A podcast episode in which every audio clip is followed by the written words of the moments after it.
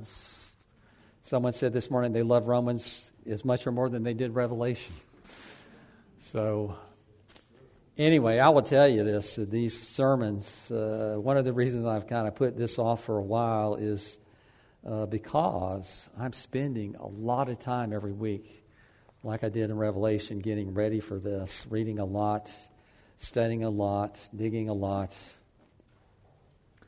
But it's one of those things. Uh, Romans is a difficult book. There's no doubt about that. But I think the more you study it, the more you read it, the more you understand it.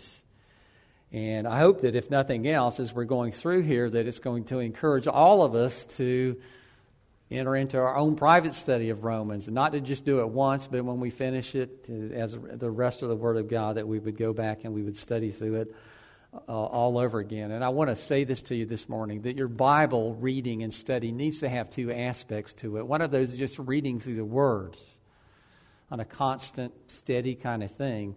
The other thing is to get into deeper study of particular passages like we do in the Bible study groups. Uh, and that sort of thing. But do, do that on your own too. Don't wait for me to bring something up or something to come up in your Bible study group. But as you're reading through Scripture, uh, I would encourage you to go into deeper study when it comes to particular things that seem to speak to you where you're at at that, that point in your life. Uh, we're still in chapter 1. We, we are going to be almost through chapter 1 today, but probably not quite. Beginning with verse 17. And I just would challenge us to remember all the things that Paul has talked about uh, from the very beginning. He, he, he's, he's really encouraged as an apostle as he hears the good news coming out of Rome that these Christians are, are, are very faithful in their witness to a, a very uh, difficult culture around them. And, and, we understand that they were uh, undergoing severe persecution for their faith, but because they were standing firm in their faith, their faith was becoming known by believers around the world. And, and, and, they were serving as an encouragement to the rest of the church uh, in, in a lot of places uh, where people had never been to Rome and, and that sort of thing. Uh, but then Paul gets into his theological treatise that is going to go all the way through the rest of this book. And I would say to you this morning that there's a sense in which the gospel is one of the most simple things you could possibly come up with. Just a few elements, very well connected with each other. And when you've gone all the way through it, you've done it. But there's another plane of the gospel that is very complicated. And this is the plane that Paul is, is working in when he's, he's uh, writing this letter to the church in Rome. Uh, as we said before, that Romans could very well be called the greatest theological treatise that has ever been, been written. He's always, already demonstrated that, that even though God had created the heavens and the earth and he introduced mankind into the picture that, uh, that man had fallen away and sinned against him, and that God had given mankind over to the immorality of their heart that was created in that fall or by that fall and that mankind in general and in a general sense had, had committed very evil and wicked things against him from the very beginning.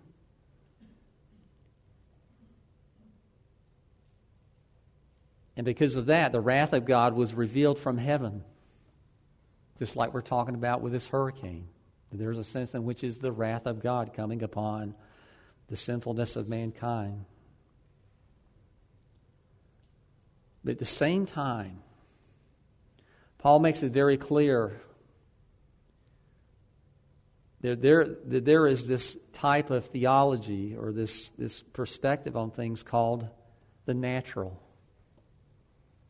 What's called natural revelation that through the creation around us that god has made himself known in such a way that there is no one ever that will ever be able to say that they didn't know that there was a god. That as we look upon creation we see his fingerprints all over it. And so that that that tells every one of us that god exists. At the same time natural revelation is not sufficient to bring someone to a saving knowledge of christ jesus. Special revelation the bible is necessary for that to happen. And not only the Bible uh, itself, but also the enlightenment of the Holy Spirit, that the Holy Spirit has to enter into this picture as well.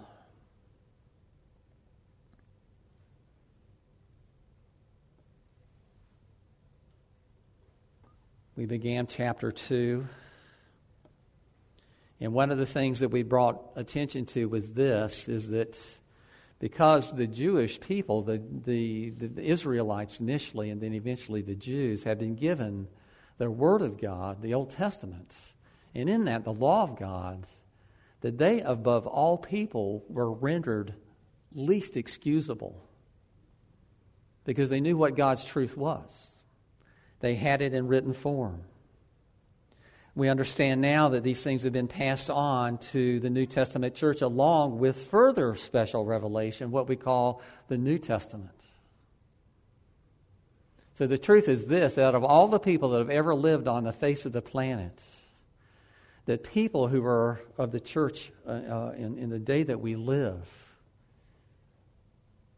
are least excusable. In other words, God has revealed more to us than any other people on the face of the planet.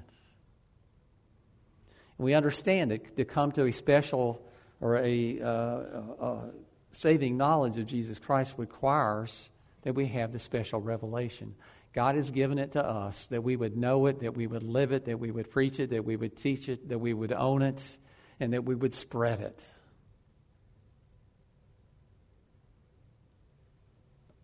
In chapter 1, he used uh, the, the, pronoun they and them over and over again. And when he got into chapter 2, he shifted to you and to your, which means this. It's not that they used to do those things or this was all about them years ago. But what he says in verse 1 in chapter 2 is, Therefore you are without excuse. God has made himself known to you through natural revelation. He's also known, made himself known to us through the Bible. So there's none of us that can have, have an excuse that we don't know, because we do know. He's told us. And we have the advantage of having the Bible available to us in a way that people never have in the past. I don't know how many Bibles you have. I probably have seven or eight or ten of them. Every one that I have has been read.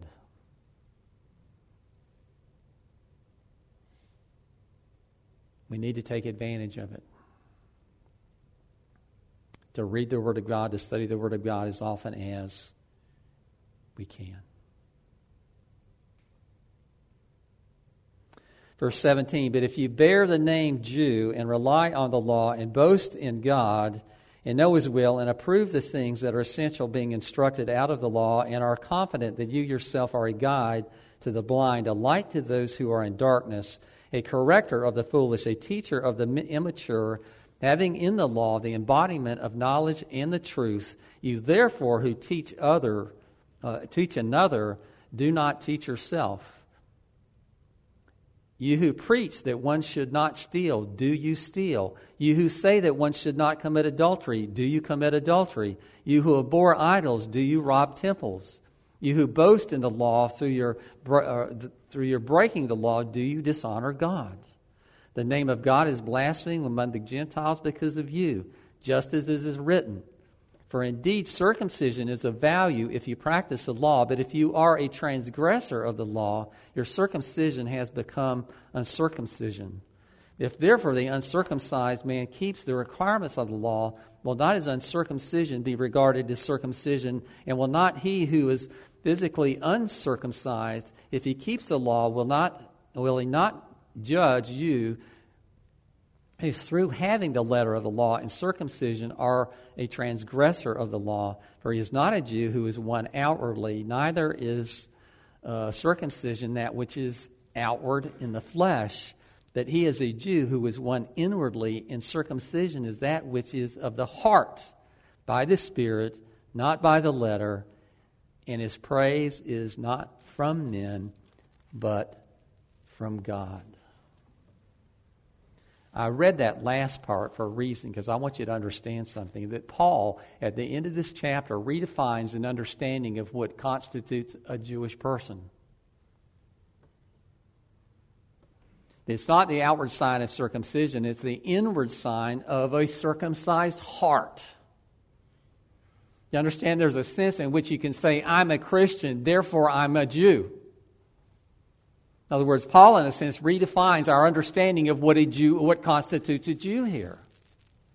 There's a sense in which New Testament believers, all of us, whether we have Jewish descent or not, we would be classified as being of those people.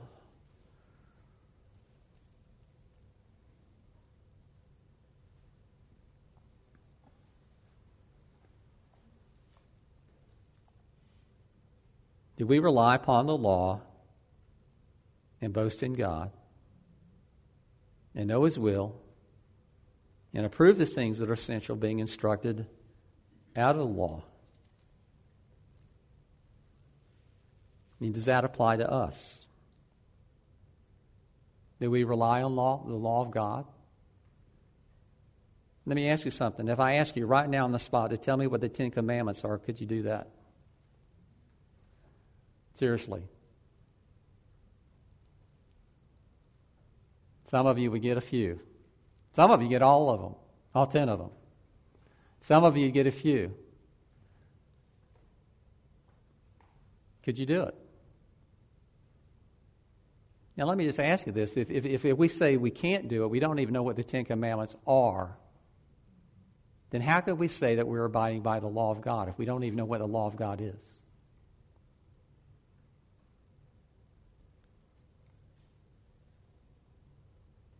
It's not hard. Just 10 little commandments.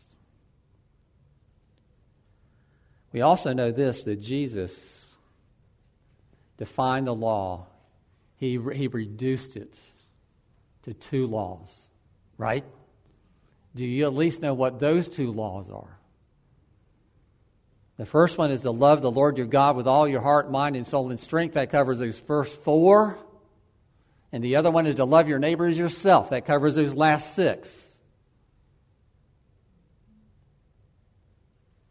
So, are we doing those things?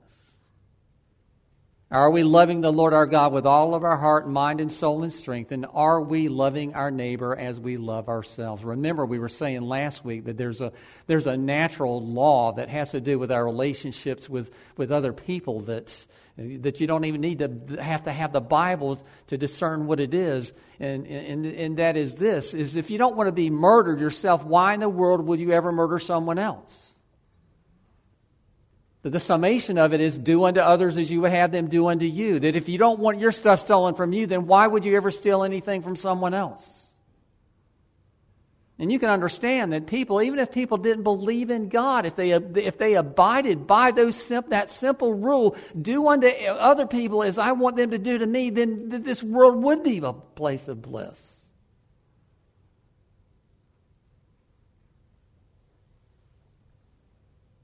But the fact of the matter is, is we simply don't do that. Why? Because we are sinners.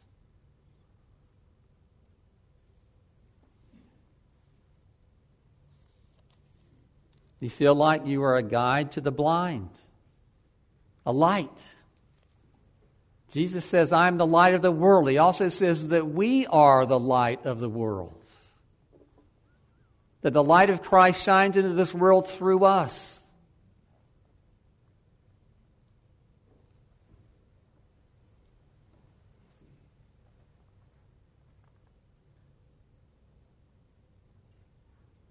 We are supposed to be able to correct people that are in error. People have all kinds of ideas about God. They have all kinds of ideas about His being. They have all kinds of ideas about what He's supposed to be like and what they think He should be like, and etc., etc., etc. Are we able with our Bible to teach them about this great and awesome God? Are we able to shed light in the darkness?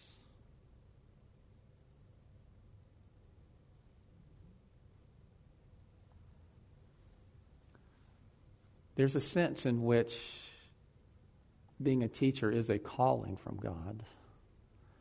There's another sense in which all believers are teachers. I mean, so teaching is something that we all bear some degree of responsibility for.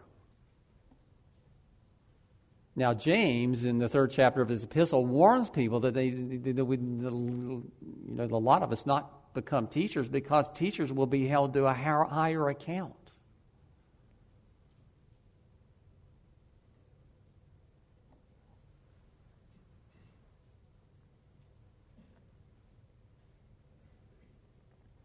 But there's a sense in which all of us now, I think this is what Paul is getting at here. He's not talking about a special class of people we call teachers. He's talking about each one of us on a personal level.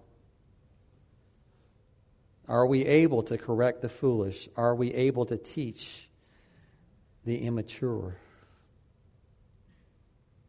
We should be able to. Why? Because we have in the law the Bible, the embodiment of knowledge and of the truth. He's given us the material. We have all the teaching material that we need to have.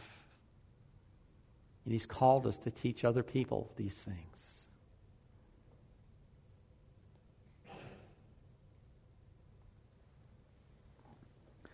In verse 21, he gets into something that you and I would classify as hypocrisy.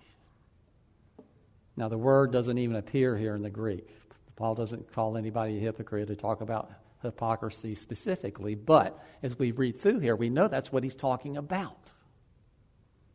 Hypocrisy. Now, what is a hypocrite? Hypocrite is someone who says one, and tells you to do one thing, but they do something else, right? In other words, they hold you to one standard, they have a standard for you, but they have a different standard for themselves. There's a sense in which we're all hypocrites, right? You understand that? Every one of us, in some ways, in some aspects, are we're hypocritical. We have, we have very often we have much higher expectations for other people than we have for ourselves. We have this innate ability to excuse ourselves of bad behavior when at the same time we might condemn other people for doing similar things. We have a way of justifying ourselves. We have excuses that we can come up that cover ourselves. But it's so easy for us as sinners, and sinners do this. This is one of the natures of sin, and that is that you hold other people to a higher standard than you hold to yourself.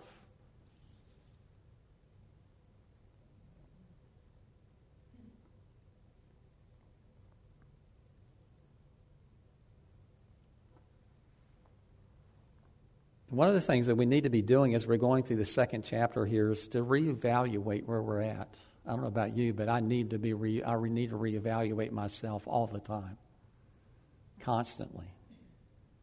It's easy to get off track. It's easy to forget about the things you really need to focus on and start worrying and contending with all the peripheral things, and lose sight of the things that are most central, the things that are most important.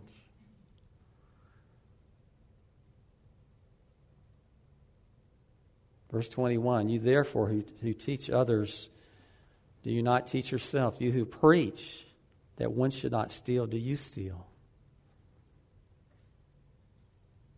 just remember this. I know I've brought this up a number of times, and that is that the law goes far deeper than we anticipate or think it is or does.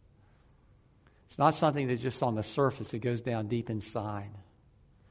It, it goes beyond the act itself to the intention behind it the heart behind it.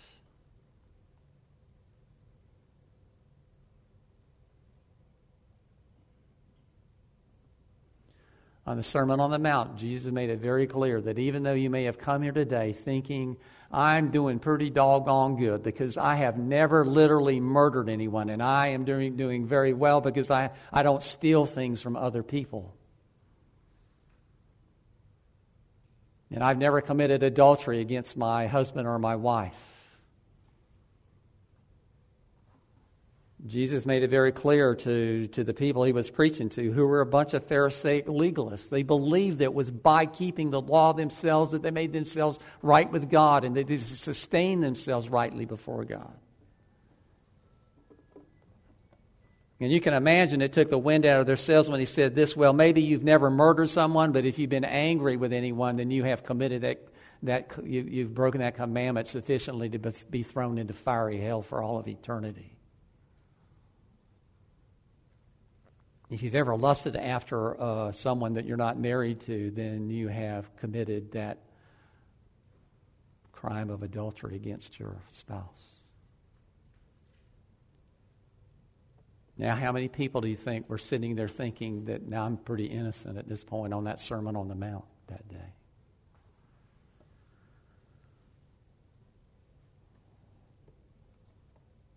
It's easy to preach and teach other people to do certain things and then not hold yourself to that same standard.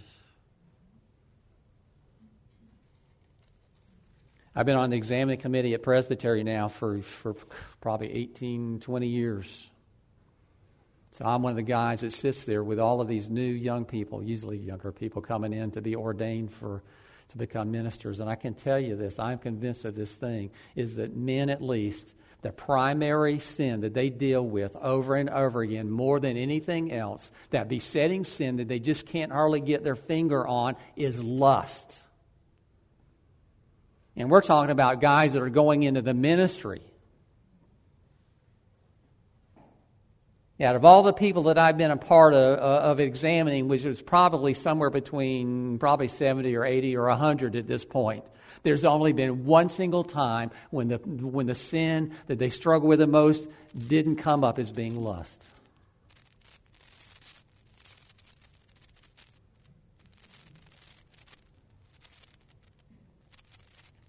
So, what are your besetting sins? What do you struggle with the most? Do you rob temples? Well, we read that and we wonder what's going on here. And I was thinking about this the other day. And if you look at Paul's description of the spiritual condition of Athens, he was really impressed with Athens in the sense that they had a they had temples there, they had shrines there for just unbelievable number of gods. So he declared them to be very religious people. And I would imagine that Rome was very much like Athens was. That they had many, many different gods that they worshiped, and they had shrines and temples for them.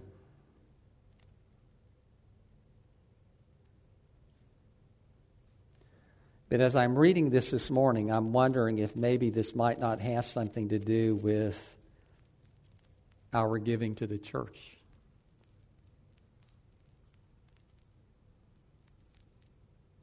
Is sometimes we're not guilty of withholding the good gifts that God has given to us from the church itself. And in a sense, withholding them from God in doing that.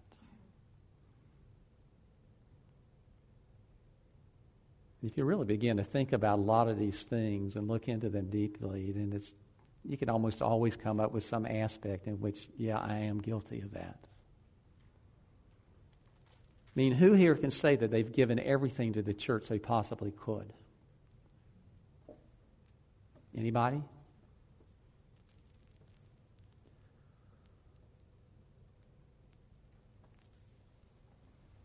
You who boast in the law through your breaking the law, do you dishonor God? And truth is this is we break the law of God all the time. We're sinners. That is our nature. Our nature is to break God's law. And the only thing that can possibly make any difference is Christ Jesus. Because he is the perfect law keeper.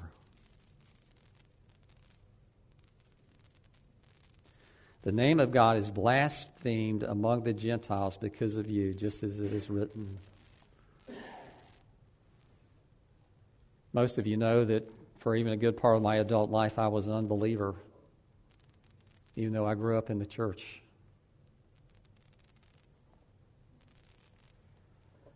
But one of the things that turned me off to church when I was a youngster was this just the plain hypocrisy, hypocrisy that I saw everywhere people claiming this, that, or the other, so talking about doing this, that, and the other. I just didn't see a lot of it going on in reality, not people doing. Doing what they professed they believed.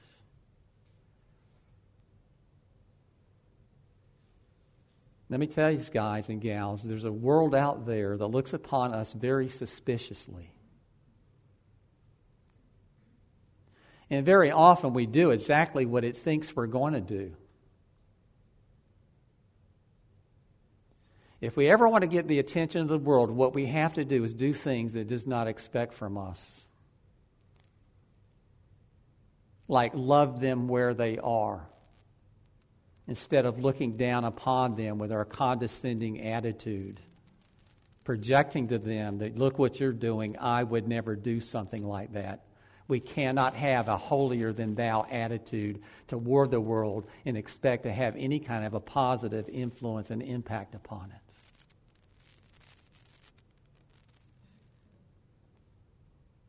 What the world needs to, for, to hear us say is this is we like you are sinners. The difference is we know the solution to our sin and you don't. Jesus is that solution. And he can save you just like he saved me, the sinner.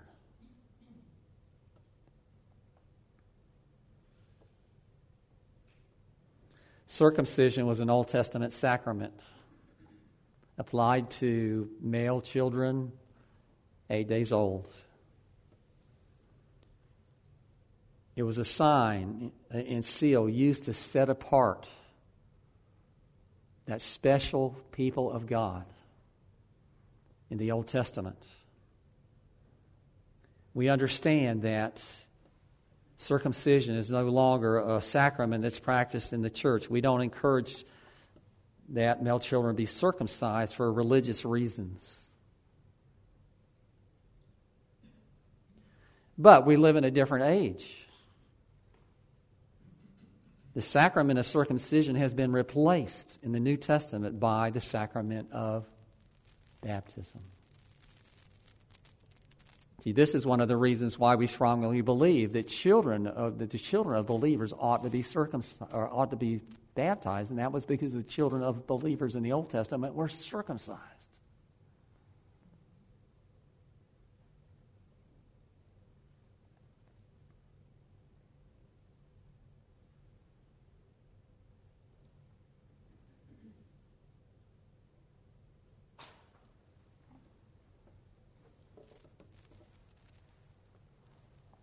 25. For indeed, circumcision is of value if you practice the law, but if you are a transgressor of the law, your circumcision has become uncircumcision. We could read that as saying, For indeed, baptism is of value if you practice the law, but if you are a transgressor of baptism or, or the law, then your circumcision has become uncir- unbaptism. I know I messed that up. I mean, you get the point.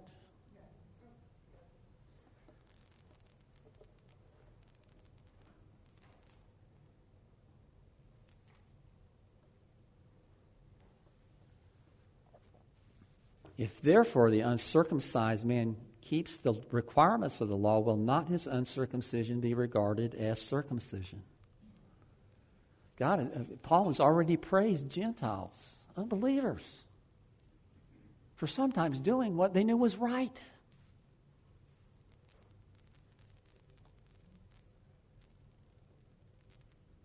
You see, it comes down to this. In those last couple of verses, He's not a Jew who is one outwardly, neither is circumcision that which is outward in the flesh, but he is a Jew who is one inwardly, and circumcision is that which is of the heart. A transformed heart. Now, let me ask you something. Can you change your heart? What do you think? Have you tried to do that? Have you attempted to do that? Are you attempting to do that right now? Changing your own heart? Have you been able to do it? Can you do it? Will you succeed where other people have failed? The answer to that is no.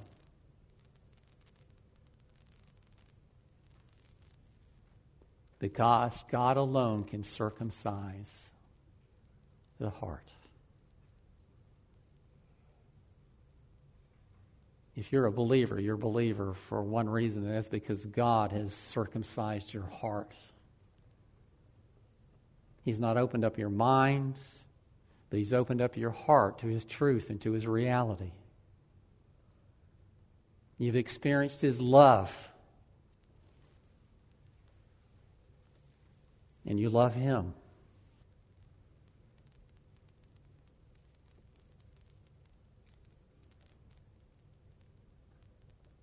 Salvation, my friends, is of God. It's all of God.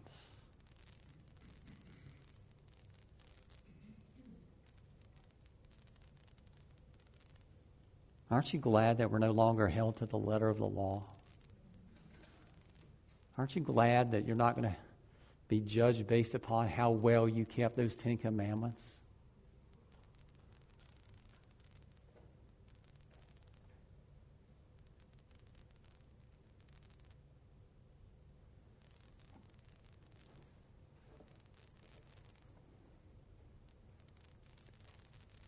Is it nice to know that your praise isn't from men when you do what is right in the eyes of God or steer away from things that are not right in the eyes of God?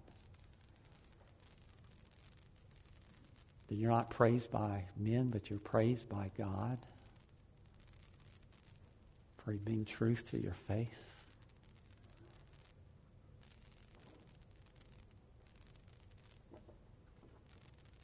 So, what are we going to do with all of this? Are we going to continue on with business as usual? Are we going to take to heart the things that God has said to us through this writing of the Apostle Paul this morning? Is it going to make a difference? Seriously, is chapter, chapter 2 in Romans going to make a difference in the manner in which you live your life this week? Or is it just going to be life as usual? It's very easy for you and I to come here on Sunday morning and get all pumped up and walk out of here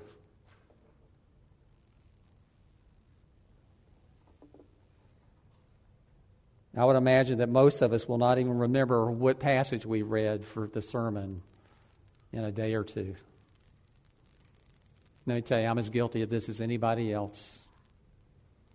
I forget. I forget, I forget, I forget. But having the Word of God doesn't do us any good unless we actually apply it. See, this has been the problem all along for many, many people, and that is very often when they had the Word of God, they didn't really apply it, they didn't use it, they didn't live by it.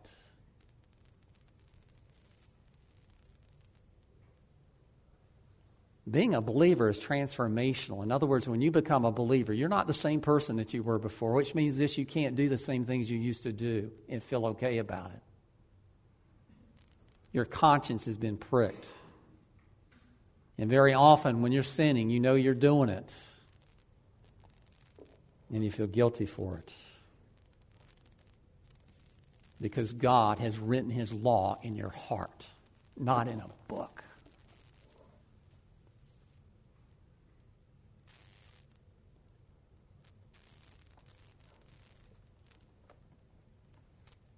When's the last time you repented?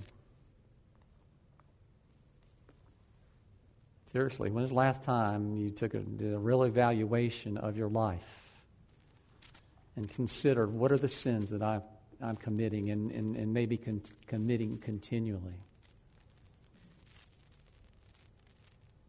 How many times have you endeavored to be done with a particular sin, only find yourself doing it all over again within just a matter of a few days? The reason for those things is because very often we try to do them on our own. You cannot kill the sin in you by yourself. Neither can I. Only God can do that.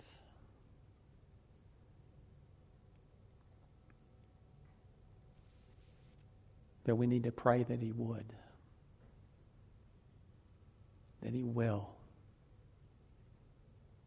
That we really, truly, honestly would be bright, shining lights in the darkness of this world. Not in pride, not in self centeredness, but in the love of Christ for our fellow man.